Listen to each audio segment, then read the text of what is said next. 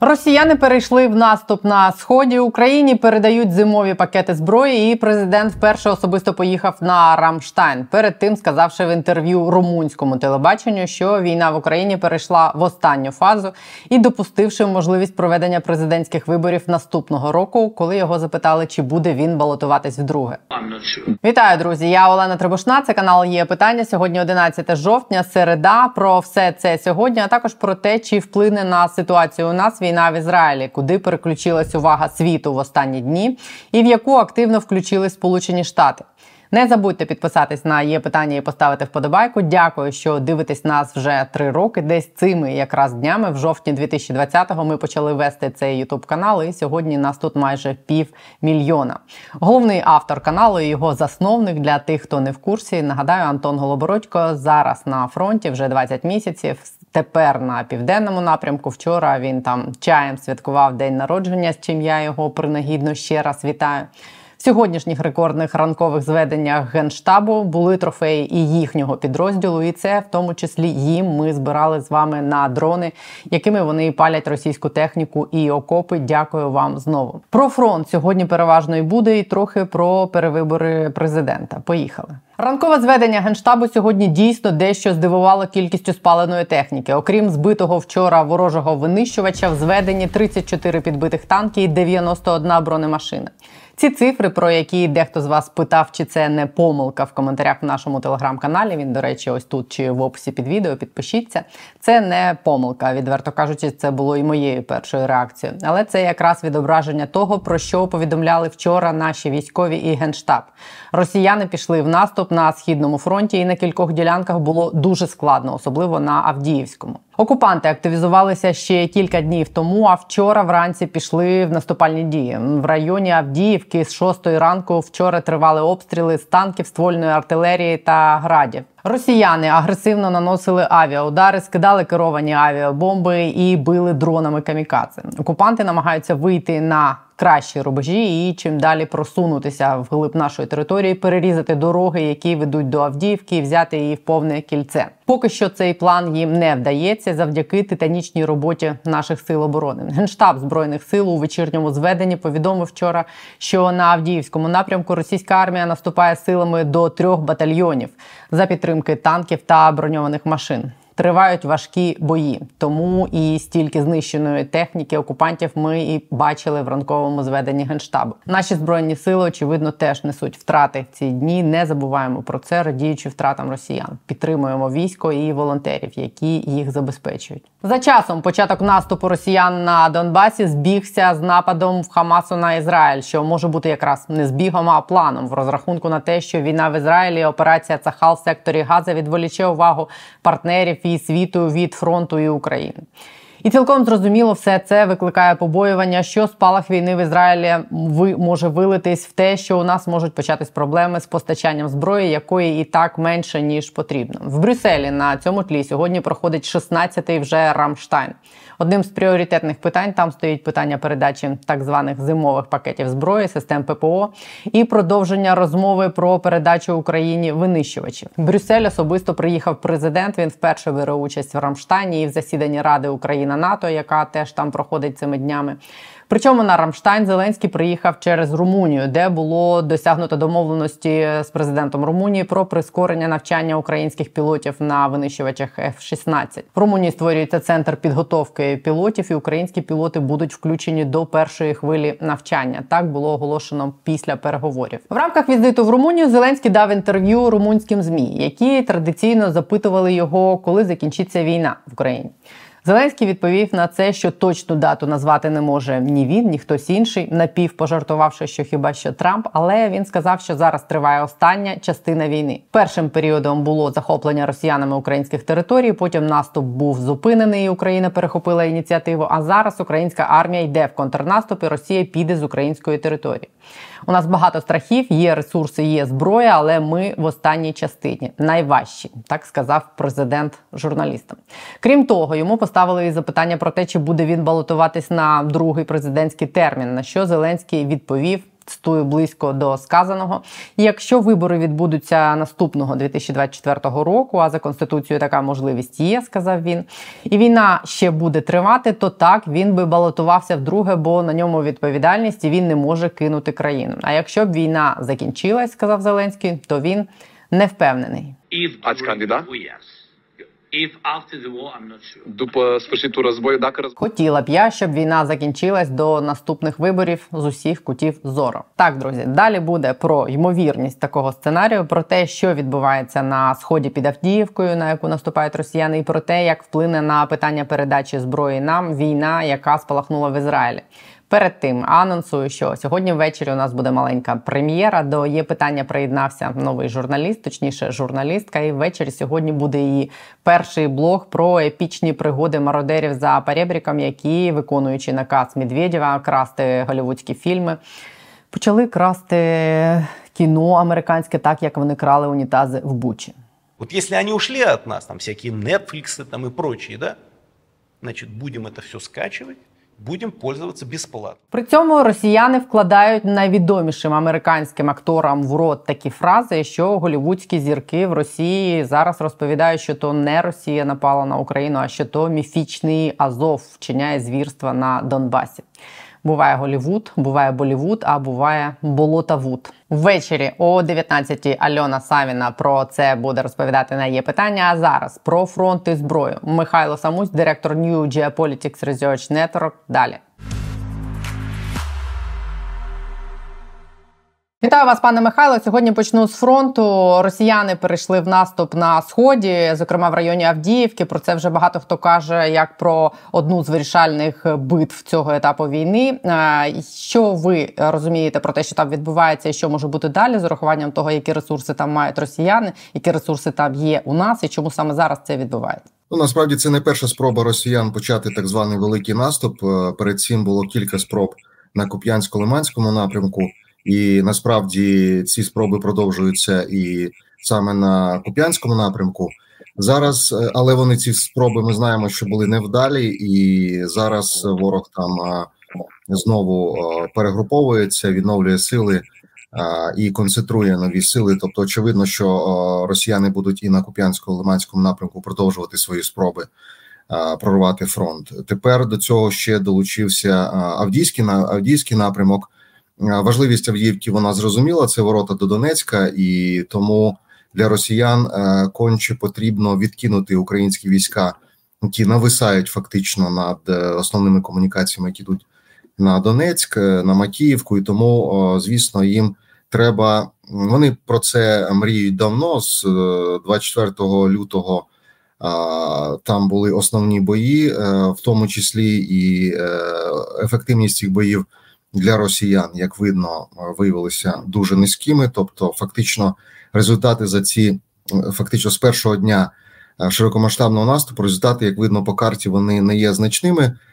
І зараз була ще одна спроба такого масованого наступу, судячи по втратах, які сьогодні опублікував Генеральний штаб. Втрати величезні, тобто вони спробували таким нахрапом взяти радянською тактикою. То, тобто, якщо ми говорили, що до цього на інших напрямках, в тому числі на південному, вони е, росіяни е, адаптувалися і е, почали застосовувати різноманітні тактики, в тому числі тактика малих груп, штурмових груп, використання безпілотників і так далі. На цьому напрямку вони все ж таки пішли за радянськими канонами.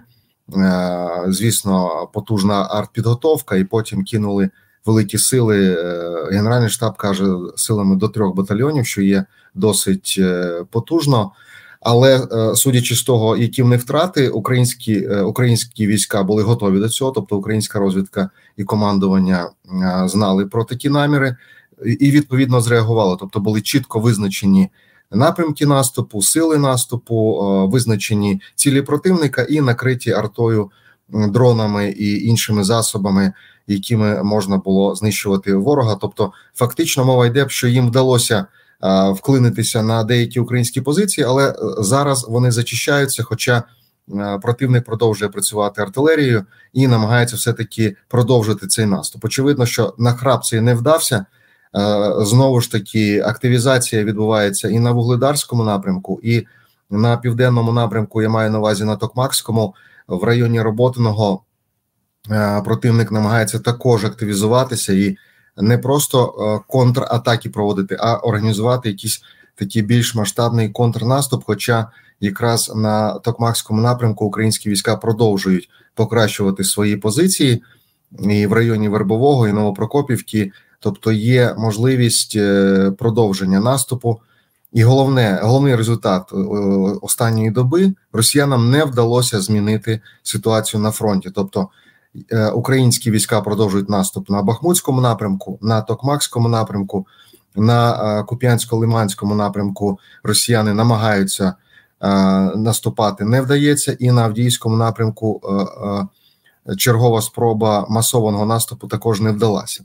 Такі такі втрати, в принципі, вони не проходять безслідно, і очевидно, росіянам треба буде тепер знову ж таки перегруповуватись, відновлювати боєздатність цих підрозділів. Підкреслю, що вони не провели велику мобілізацію, тобто у них не створені нові стратегічні резерви, про які ми говорили там півроку тому, що їм треба проводити таку мобілізацію, бо інакше те угруповання 400 тисяч, яке вони зараз мають в Україні, воно може е, при таких е, при такій тактиці, коли кидають е, просто великими силами три батальйони на одну атаку, такі резерви можуть швидко закінчитися. Тим більше, що у них велика великий недобір по техніці. А якраз цієї за цю добу знищено там 30, більше 30 танків і більше 100, 100 бойових броньованих машин. Це для них втрати дуже дуже болючі. Ну і у нас відповідно в ці дні очевидно дуже звісно, так звісно. Хоча знову ж таки українські війська обороняються, тобто тут основні втрати, звісно, від артилерійського вогню противника. А а от у росіян втрати зовсім інші. Тобто вони наступали, вони йшли колонами. Це видно з а, відео, і українські сили їх накривали саме на ходу. А було деякий час тому повідомлення про те, що нібито Путін поставив задачу в жовтні там щось йому в черговий раз взяти. Чи може бути це все відбуватися в рамках ось цього наказу, якщо такий був? Так, ну накази Путіна. Я думаю, що постійно йдуть з 24 лютого минулого року. В нього наказ е, знищити Україну. Тобто його оці е, ця катастрофа, яка відбулася насправді 24 лютого, вона продовжується, вона поглиблюється. І ці е, намагання намагання Путіна якимось чином зламати ситуацію, вони продовжуються і будуть продовжуватися аж до до самого кінця самого Путіна. Тому, звісно, він віддає накази максимально швидко зламати ситуацію на фронті, відновити ініціативу. Йому ж доповідають, що контрнаступ захлинувся ще в липні, і тому він у нього запитання таке: чому тоді ми стоїмо на місці, чому не окупований е, весь Донбас? І тому очевидно, що вони я маю на увазі Шойгу і Герасимов, мають доводити те, що все добре на фронті, що все нормально, і російські війська йдуть вперед. А тому ну, треба показувати результат. А результату немає. Тому і ось такі трохи, е, скажімо так, істеричні е, спроби атакувати. Сьогодні 16-й Рамштайн проходить, і в ньому вперше особисто бере участь е, президент і в зустрічі е, Ради Україна НАТО. Як правило, його особиста участь в таких зустрічах і перемовинах, де йдеться про зброю, пов'язана з передачею якихось конкретних видів озброєння. Е, чи правильно я розумію, що зараз очевидно буде йтись про ППО і все ті ж самі винищувачі, якщо аналізувати те, що було про що йшлось в Румунії, наприклад. Ну я думаю, що і ППО, і F-16 вже стали просто рутинною роботою. Тобто, тобто політичні рішення вже прийняті деякий час тому. Зараз іде все ж таки більш практична робота. Як це е, реалізувати на практиці? Е, підготувати пілотів, підготувати літаки, підготувати інфраструктуру, наземний персонал і, врешті-решт, поставити на озброєння збройних сил України, повітряних сил збройних сил України цей тип літаків. Це практична робота. Я думаю, що все ж таки і те саме про ППО. Тут е, абсолютно, е, слава Богу, все йде е, в такому рутинному в рутинному масштабі, тобто передаються нам і нові Петріоти, і нові Насамси, і нові і рісті, і, і, і гепарди, і інші типи малої дальності ППО. Тобто, в принципі, допомога продовжується. Оснащення збройних сил саме цими типами озброєння та військової техніки продовжується, і тут не потрібно, мені здається, присутність самого Зеленського. Президент України, я думаю, все ж таки присутній на на такому засіданні для того, щоб і сама сам факт проведення Ради України НАТО на такому рівні, е, коли будуть присутні в тому числі делегації країн не тільки НАТО, а там більше 50 країн бере участь. Саме через е, те, що мені здається, виникла така ситуація занепокоєності, турбулентності в тому, чи буде продовжена допомога Україні в наступному році. Тобто, можливо, цей Рамштайн є критично ключовим е, Рамштайном для того, щоб е, на саме на політичному рівні е, почути від союзників їхні оцінки, їхні взагалі завірення чи прогнози до того, як буде розвиватися політична ситуація в окремих країнах. Це мова йде не тільки про Сполучені Штати, а і про інші країни. Ну, наприклад, в Словаччині, наскільки е, я знаю, все ж таки, на жаль, буде сформована націоналістично консервативна е, коаліція під керівництвом відомого товариша Фіцо, який є проросійським. Він зараз маскується, що він, начебто, вже там відійшов. Але це ну можемо сказати, що в Словаччині теж буде Орбан. А це означає, що можливо там не будуть якихось відверто антиукраїнських заяв, але все буде заблоковано. От на, на жаль, таким чином, і крім того, Словаччина ж також може підключитися до е, деструктивної роботи е, Орбана на майданчиках в ЄС. Е, на майданчиках в НАТО і так далі. Тобто, я думаю, що засідання Ради України НАТО і засідання Рамштайну за участі президента Зеленського все ж таки має такий стратегічно прогностичний характер, для того, щоб е, почути один одного, спланувати заходи. А якщо, наприклад, виникає якась ситуація, коли Сполучені Штати не можуть е, виділяти певні кошти певний період, тобто стратегічно, я думаю, всі скажуть, що ми за Україну і будемо продовжувати підтримувати скільки треба. Але ось на практиці е, треба розібрати, ну як на мене. Е, треба розібрати кожен е, елемент або кожну загрозу чи виклик і ухвалити ну, наприклад, такі запасні варіанти. Якщо, наприклад, Сполучені Штати півроку не допомагають Україні, ну так стається, що заблокована виконавча влада, заблокований, наприклад, заблокована палата представників. Що що будемо робити? Не можеш так залишити це питання. Ну а, а, а раптом все буде позитивно. А якщо раптом не позитивно, чи зможемо ми протриматися? Чи будуть боєприпаси, чи будуть поставки ракети ракет для тих же Петріотів чи насамсів? І це я думаю, що найважливіший найважливіший такий е, така така мета цього Рамштайну саме визначити, як працювати в тих умовах турбулентності 24-го року, які очевидно складаються. Ну і е, звісно, що цей чорний лебедь, який прилетів у вигляді Хамасу е, в атаках проти Ізраїлю, він вносить знову ж таки свої корективи, тому що як би не казали, що Україну Ізраїль будуть підтримувати, і ресурсів вистачає. Ресурсів вистачає, але згадаємо на чому базувалася оця антиукраїнська кампанія. Що всі вже втомилися, немає ресурсів, ковбаса дорожчає, податків більше, і як же нам опалювати наші домівки? Це і в Європі, і в Сполучених Штатах е, розкручується саме саме така теза. І якщо ще допомагати Ізраїлю, але а якщо там буде велика війна, то треба допомагати багато Ізраїлю це ресурси також значні.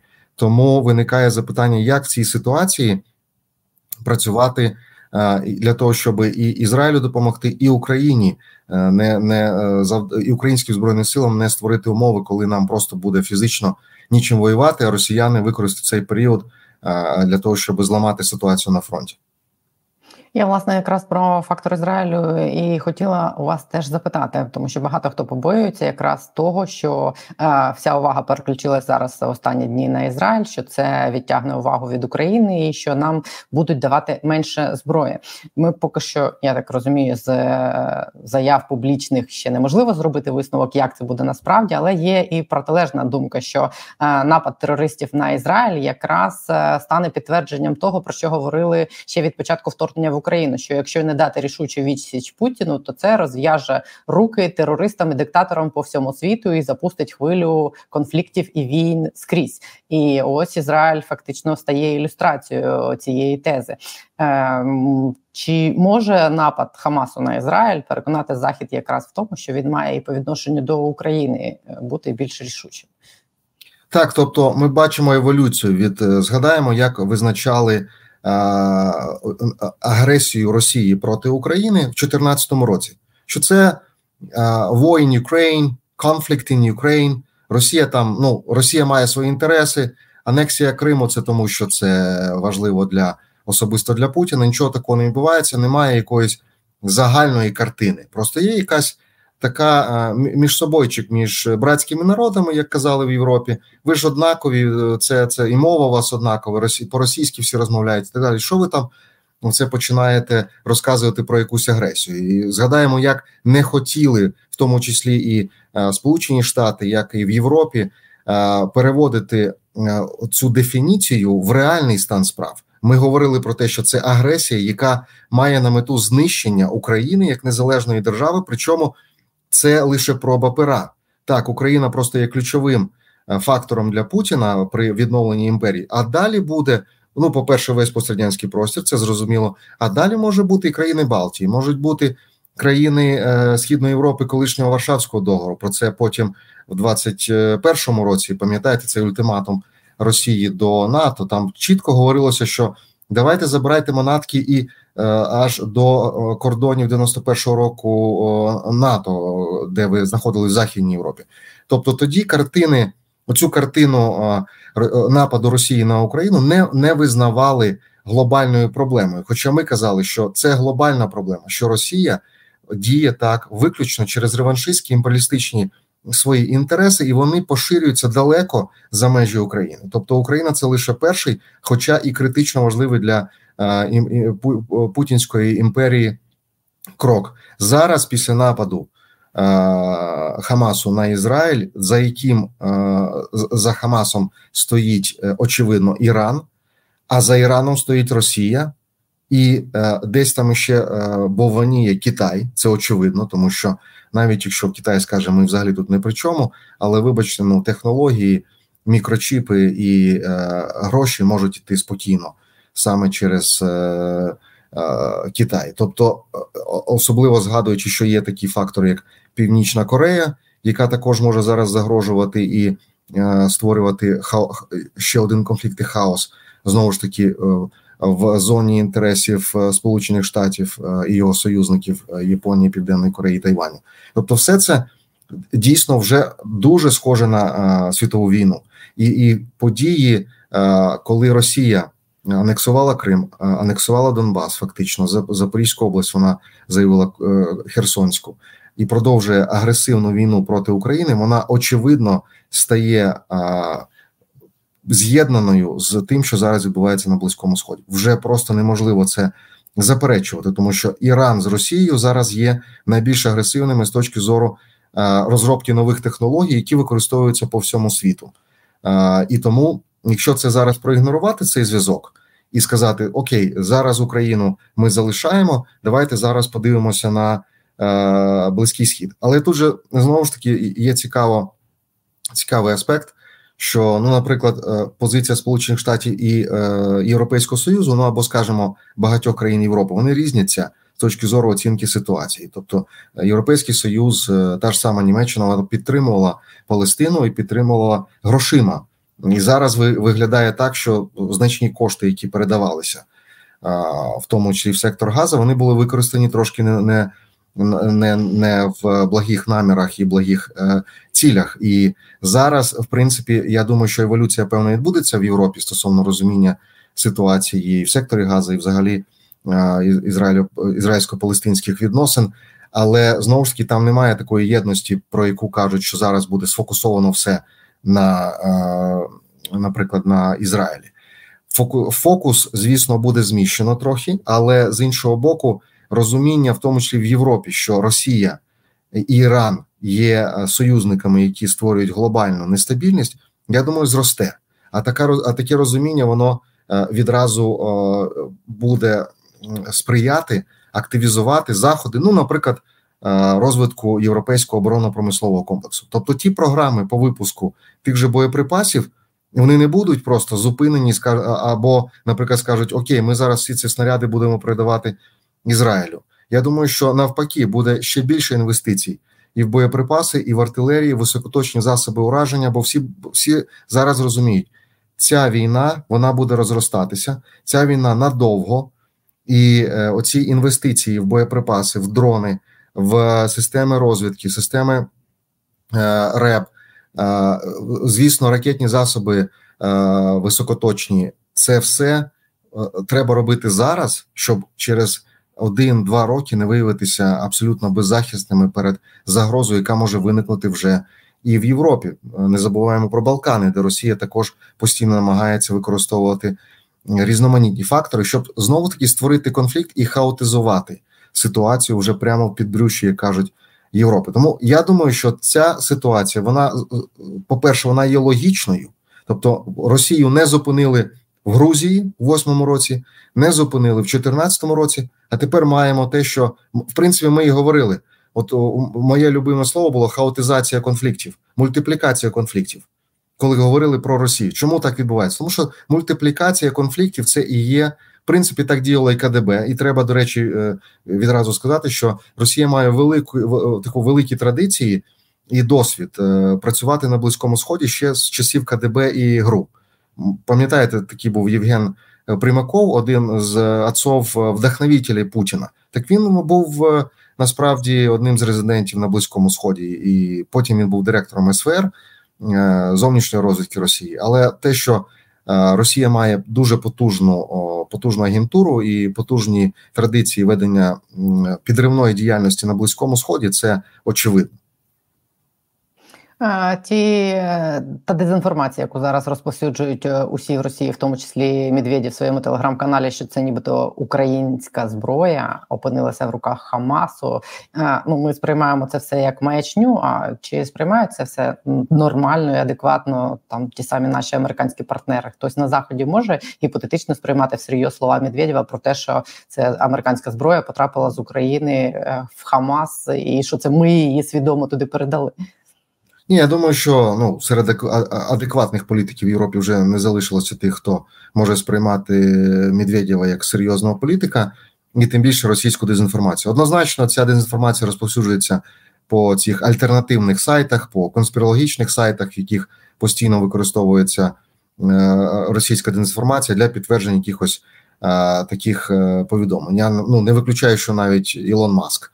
Е, таке десь розмістить, тому що він е, також один з конспірологів, який зараз грається саме в альтернативні варіанти розвитку е, і історії, і подальшого розвитку подій. Але я думаю, що ну насправді то таких досвід доказів я і не бачив таких реальних. Там було показано якісь РПГ, начебто, але потім виявилося, що це іранський варіант насправді РПГ радянського, і ну явно він не міг з України потрапити. Тому все там е, і, і крім того, це вступає трошки в дисонанс, е, що Росія підтримує Хамас, а при цьому українці чомусь поставляють зброю, а Росія не поставляє. Ну тобто, тут концептуально трошки, е, як завжди, логіка не грає. Хоча ну хто там дивиться на ту логіку, там між одним і іншим повідомленням вони можуть суперечити одному, але в принципі. На таких сайтах і в таких повідомленнях розраховано в основному на реакцію риб рибок гупі. Знаєте, так вспишка, вони повернулися, потім інша вспишка, вони повернулися в той бік. А зв'язати між собою факти ну навіщо? То, в принципі, е, тоді треба думати і робити якісь не дуже е, добрі висновки про свій е, розумовий розумовий рівень. Тому я думаю, що ну навряд чи це зіграє, але те, що вони намагалися зіграти тут, це очевидно.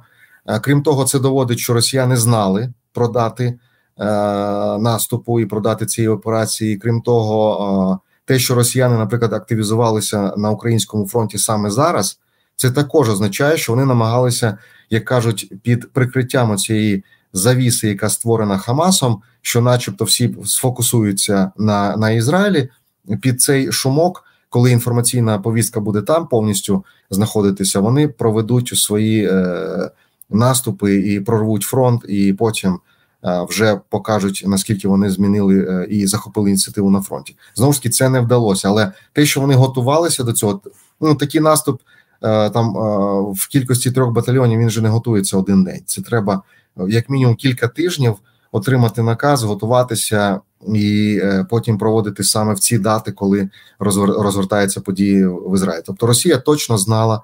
Коли буде проведена ця операція, і в Ізраїлі мають розуміти ізраїльська розвідка, ізраїльське воєнно-політичне керівництво мають розуміти, що росіяни від них приховали те, що вони знали, і і тому і тому Росія не є їхнім партнером, як би вони не хотіли це зображувати до останніх днів.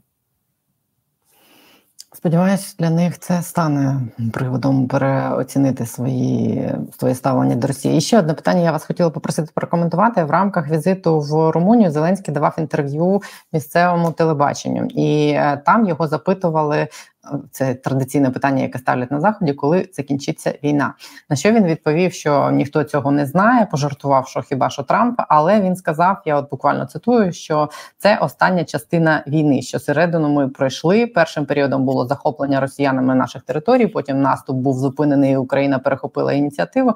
А зараз українське військо йде в контрнаступ. і Росія піде з українських територій. Думаю, що ми в останній частині найважчі. При цьому в цьому ж інтерв'ю він не виключив, що наступного року можуть відбутись президентські вибори, коли його запитали, чи буде він вдруге балотуватись, чи не занадто оптимістично він оцінює ситуацію, чи так він каже, тому що це призначається для західних е, глядачів для е, громадян Румунії.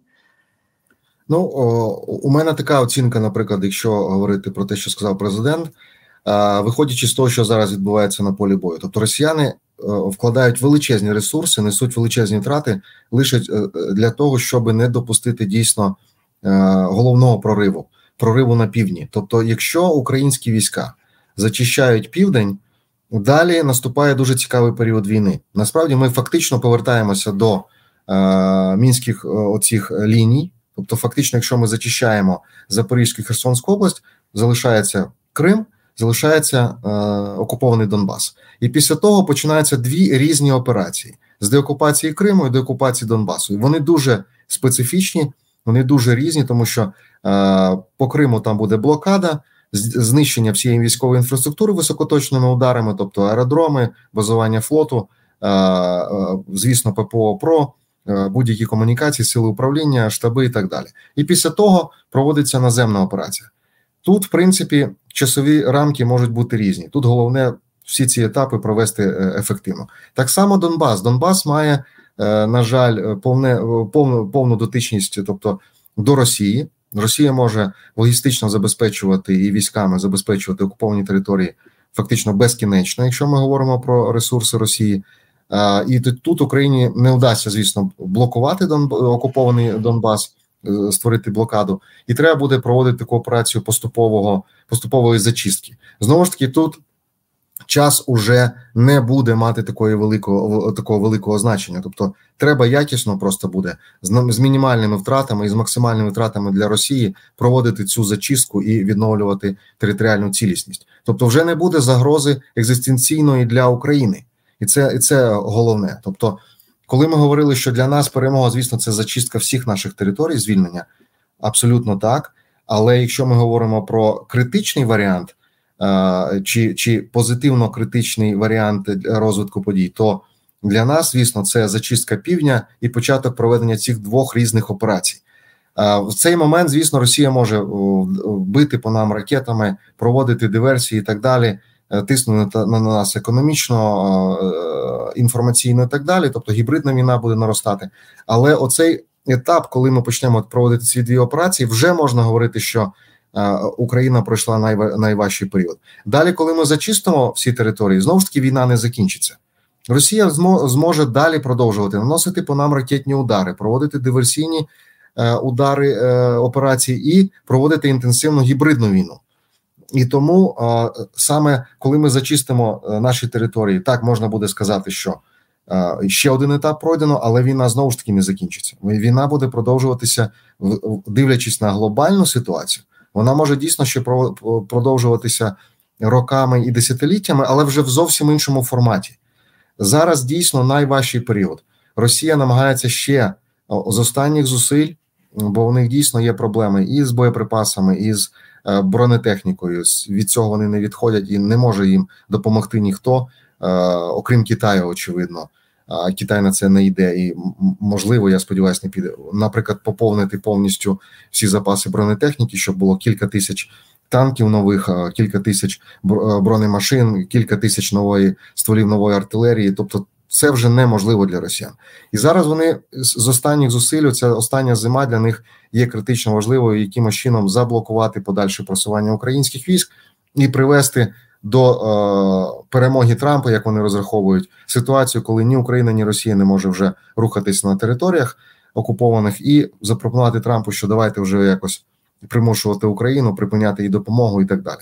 Тобто, 24 рік він дійсно дуже важливий для України. Це зачистка півдня для Росії не допустити зачистки пів... зачистку півдня.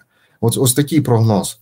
А, Про президентські вибори. Я думаю, що все ж таки е, це була відповідь на запитання журналістів, але я думаю, що зарано говорити про будь-які вибори, оскільки насправді то вибори це був би е, дуже сприятливий варіант для росіян. Вони майстри гібридних операцій під час виборів.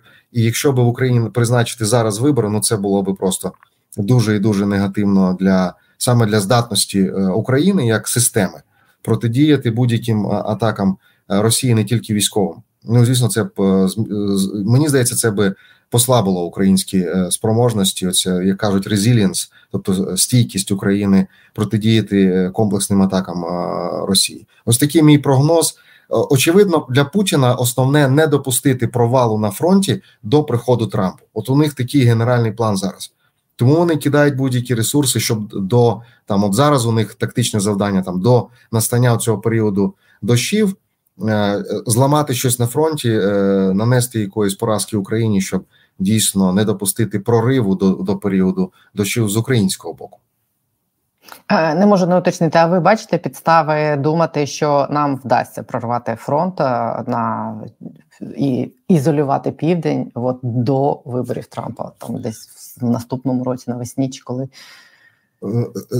Я не сказав про дуже важливий аспект F-16 і Атакамс.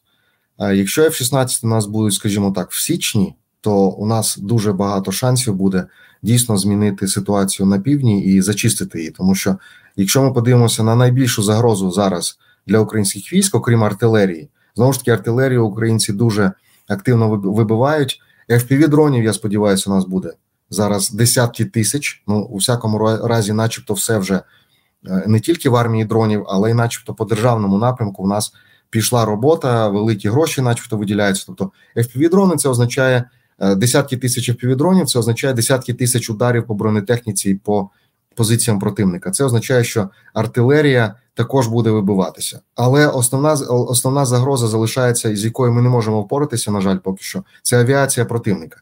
Це авіаційні удари, це каби, які кожного дня і і по фронту б'ють. І, от, наприклад, зараз був Авдіївська оця спроба у них авіація дуже активно працювала. Каби, інші вогневі засоби ударні. Те саме по прифронтовим районам, і це і Херсонська, Запорізька область, Харківська. Ми бачимо постійні удари е, кабами. Як тільки у нас будуть F-16, у нас буде шанс посадити трошки далі російську авіацію, вони не зможуть працювати по фронту. Це вже буде велике досягнення, і це відкриє нам можливості рухатися швидше. Тим більше зараз на південному фронті українська армія виконує найважливу, найважчу таку роботу. Це проламлює оці оборонні е, позиції, які Росія набудувала за останній рік.